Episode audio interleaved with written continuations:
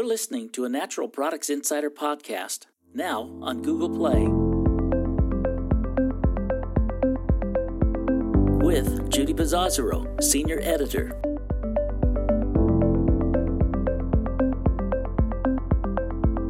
Brought to you by Supply Side West, October 15th through the 19th in Las Vegas. Hi, and welcome to a supply side edition of the Healthy Insider podcast series. I'm Judie Bizzozero, and with me on the phone today I have Rachel Zemser, who is a certified food scientist and certified culinary scientist and owner of the food science consultancy A la Carte Connections.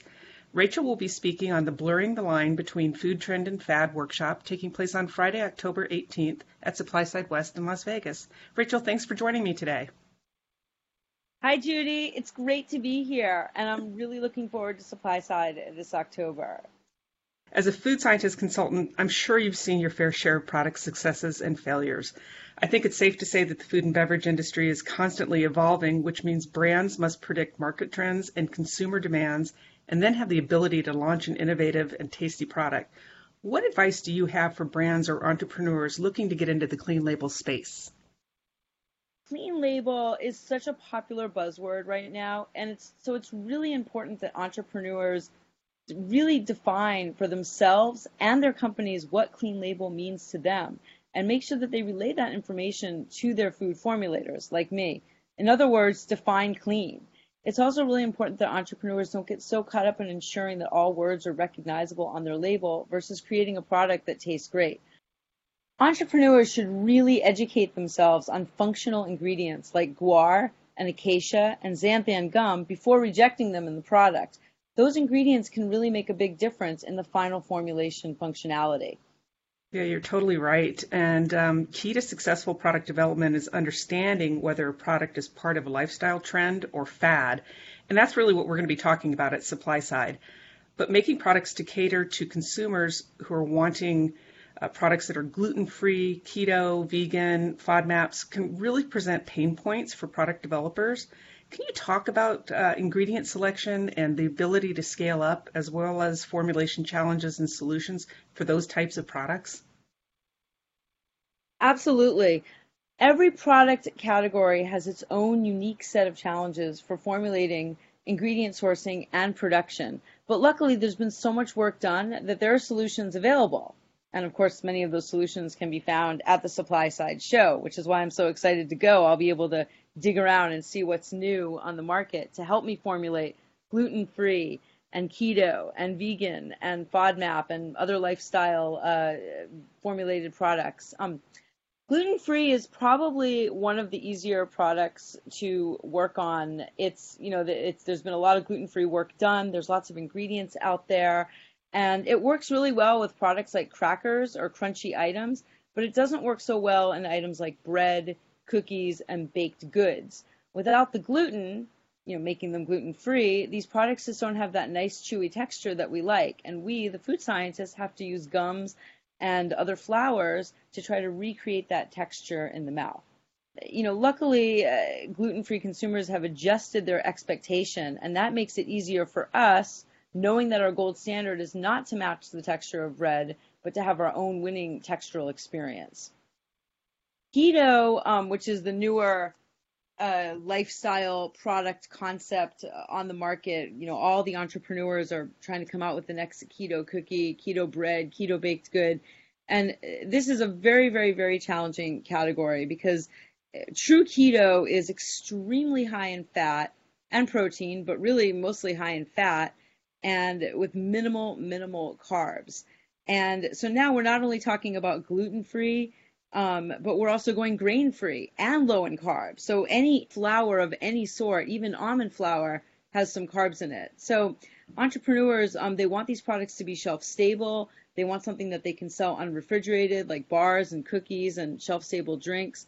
And you know, if you can just imagine creating a cookie or a bar with 50 to 60% fat no carbs, minimal carbs, and protein, eh, you know, you're going to get something that's that's uh, you know fairly greasy and mushy and soft. So it's you know while it may not grow bacteria because there's no water in there, it's all been baked off. It it can it's definitely uh, it, it's a very challenging space. The products become out greasy and oily, so we're you know, and food scientists are looking at other fats to work with that, you know, don't melt as readily or are not, you know, don't leach out oil, but but it's tricky. It's a, it's one of the harder categories. Vegan vegan's been around for a while, and there's actually lots of great vegan protein alternatives on the market, like pea protein and rice protein and hemp protein. There's coconut protein. There's a lot of protein powders out there that can be used to make things like bars and cookies and dry mixes and uh, you know fake burgers and and you know things like that. So vegans you know going pretty well. There's it really comes down to you know are there ingredient options that that us the food scientists can work with to create these products? And vegan there's plenty just because it's been they've been working on it for so long.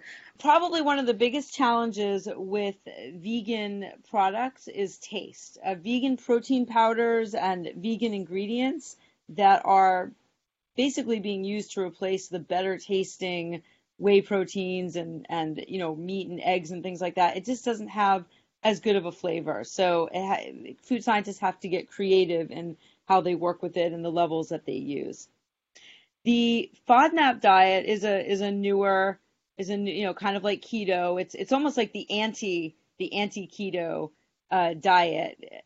Food FODMAP is for people who are sensitive to sugar alcohols and uh, dietary fibers and ingredients that don't you know really digest or break down the same way. So they are now those those kinds of products, the FODMAP products, are actually almost like old school 80s bars. We get to use glucose syrup and brown rice syrup, regular rice crisp, um, grains, even sugar is okay.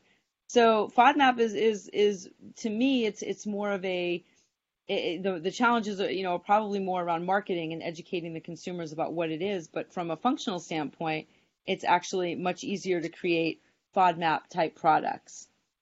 Okay, great. Can you give us some examples of hits and misses in some of these foods? Yeah, I think that entrepreneurs sometimes get so caught up in meeting a particular label claim that they forget that their product actually has to taste great if people are going to re-buy it. A wise developer once told me increasing or decreasing an ingredient for a marketing claim always takes you farther away from the desirable consumer mouthfeel. And this is so true. I've tasted some pretty horrible bars out there, like cookies that are so high in egg white protein powder that they stick to your teeth, and baked goods that are so high in the sugar alcohol erythritol that they taste like toothpaste or mouthwash. I've also tried some keto bars that have oil leaking out of the package that are that high in fat. You literally rip open the package and oil is oozing out. And uh, from a manufacturing standpoint, co-packers sometimes have trouble sealing products that have too much fat in them because the fat just begins to seep into the packaging, not allowing them to have a good seal. So, uh, you know, I I just feel like it's really important that sometimes these entrepreneurs have to really look at the big picture and figure out how extreme they want to go in their shelf stable products that they want to sell. I mean, it's different if you're at home, you know, you can you can cook a hamburger and that's keto and you're going to eat it right away, but for self-stable, these extremes can present a lot of challenges and it can result in undesirable products. Well, and that is why you are going to be speaking at Supply Side. Um, you're just a wealth of information. So, again, this is just really a glimpse into the types of topics that Rachel and our other panelists will be talking about at Supply Side West. But, Rachel, do you have anything else you'd like to add before we wrap this up? You know, I guess just overall, you know, simple and clean labels do not always equal the most optimal formula.